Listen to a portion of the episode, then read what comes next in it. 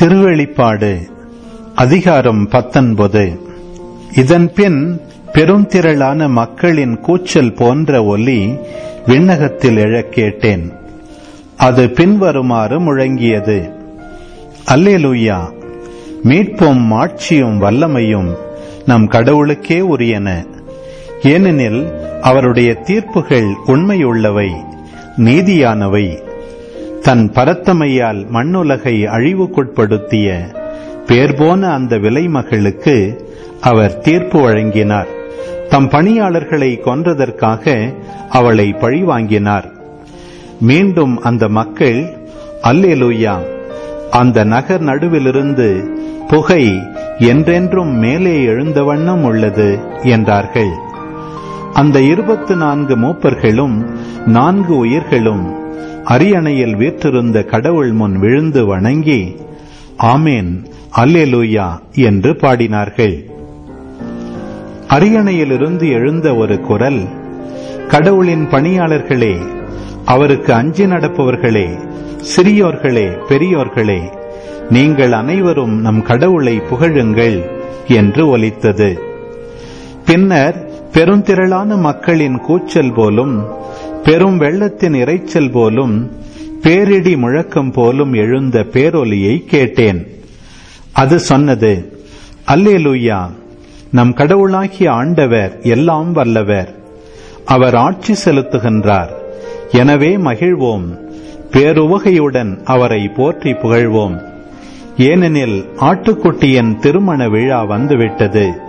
மணமகளும் விழாவுக்கு ஆயத்தமாயிருக்கிறார். மணமகள் அணியுமாறு பளபளப்பான தூய்மையான விலையுயர்ந்த மெல்லிய ஆடை அவருக்கு அளிக்கப்பட்டது. அந்த ஆடை இறை மக்களின் நீதிச் செயல்களே. அந்த வானதூதர் என்னிடம் ஆட்டுக்குட்டியின் திருமண விருந்துக்கு அழைக்க பெற்றோர் பேறு பெற்றோர் என எழுது என்று கூறினார். தொடர்ந்து இவை கடவுளின் உண்மையுள்ள சொற்கள் என்று சொன்னார். நான் வானதூதரை வணங்கும் பொருட்டு அவரது காலடியில் விழுந்தேன். ஆனால் அவரோ என்னிடம் வேண்டாம் இயேசுவுக்கு சான்று பகர்ந்த உனக்கும் உன் உடன்பிறப்புகளுக்கும் நான் உடன் பணியாளனே. கடவுளை மட்டுமே நீ வணங்க வேண்டும் என்றார். ஏனெனில் இயேசு பகர்ந்த சான்றே இறைவாக்குகளுக்கு உயிர் மூச்சு. பின்னர் நான் விண்ணகம் திறந்திருக்க கண்டேன். அங்கே ஒரு வெண்குதிரை காணப்பட்டது. அதன் மேல் ஒருவர் அமர்ந்திருந்தார். நம்பிக்கைக்குரியவர் உண்மையுள்ளவர் என்பது அவருடைய பெயர். அவர் நீதியோடு தீர்ப்பளித்து போர் தொடுப்பார். அவருடைய கண்கள் தீப்பிழம்பு போல தென்பட்டன. அவரது தலைமேல் பல மணிமுடிகள் இருந்தன. அவரை தவிர வேறு எவருக்கும் தெரிந்திராத பெயர் ஒன்று அவர் மீது எழுதப்பட்டிருந்தது. ரத்தம் தோய்ந்த ஆடையை அவர் அணிந்திருந்தார். கடவுளின் வாக்கு என்பது அவரது பெயர். வெண்மையும் தூய்மையுமான விலையுயர்ந்த மெல்லிய ஆடை அணிந்த விண்ணக படைகள் வெண்குதிரைகளில் அவரை பின்தொடர்ந்தன.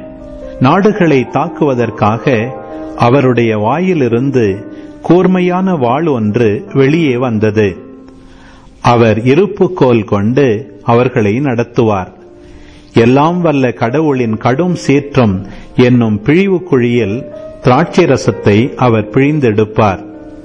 அரசர்க்கெல்லாம் அரசர் ஆண்டவர்க்கெல்லாம் ஆண்டவர் என்ற பெயர் அவருடைய ஆடையிலும் தொடையிலும் எழுதப்பட்டிருந்தது.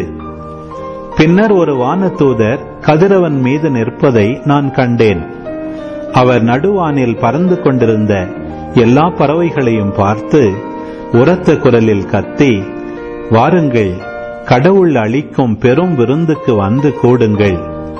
அரசர்கள் ஆயிரத்தவர் தலைவர்கள் வலியோர் படை வீரர்கள் குதிரைகள் குதிரை வீரர்கள் உரிமை குடிமக்கள் அடிமைகள் சிறியோர் பெரியோர் ஆகிய அனைவருடைய சதையையும் தின்ன வாருங்கள் என்றார். அந்த விலங்கும் மண்ணுலக அரசர்களும் அவர்களுடைய படைகளும் குதிரை மீது அமர்ந்திருந்தவரோடும் அவருடைய படைகளோடும் போர் தொடுக்குமாறு கூடியிருக்க கண்டேன். அவ்விலங்கு பிடிபட்டது. அதன் முன்னிலையில் அருமடையாளங்கள் செய்திருந்த போலி இறைவாக்கினனும் அதனோடு சேர்ந்து பிடிபட்டான். தான் செய்த அருமடையாளங்களால் அந்த விலங்குக்குரிய குறியிட்டு கொண்டவர்களையும் அதன் சிலையை வணங்கி வந்தவர்களையும் ஏமாற்றியவன் அவனே.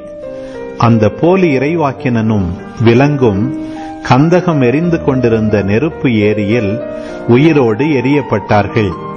மற்றவர்கள் குதிரை மீது அமர்ந்திருந்தவருடைய வாயினின்று வெளியே வந்த வாளால் கொல்லப்பட்டார்கள்.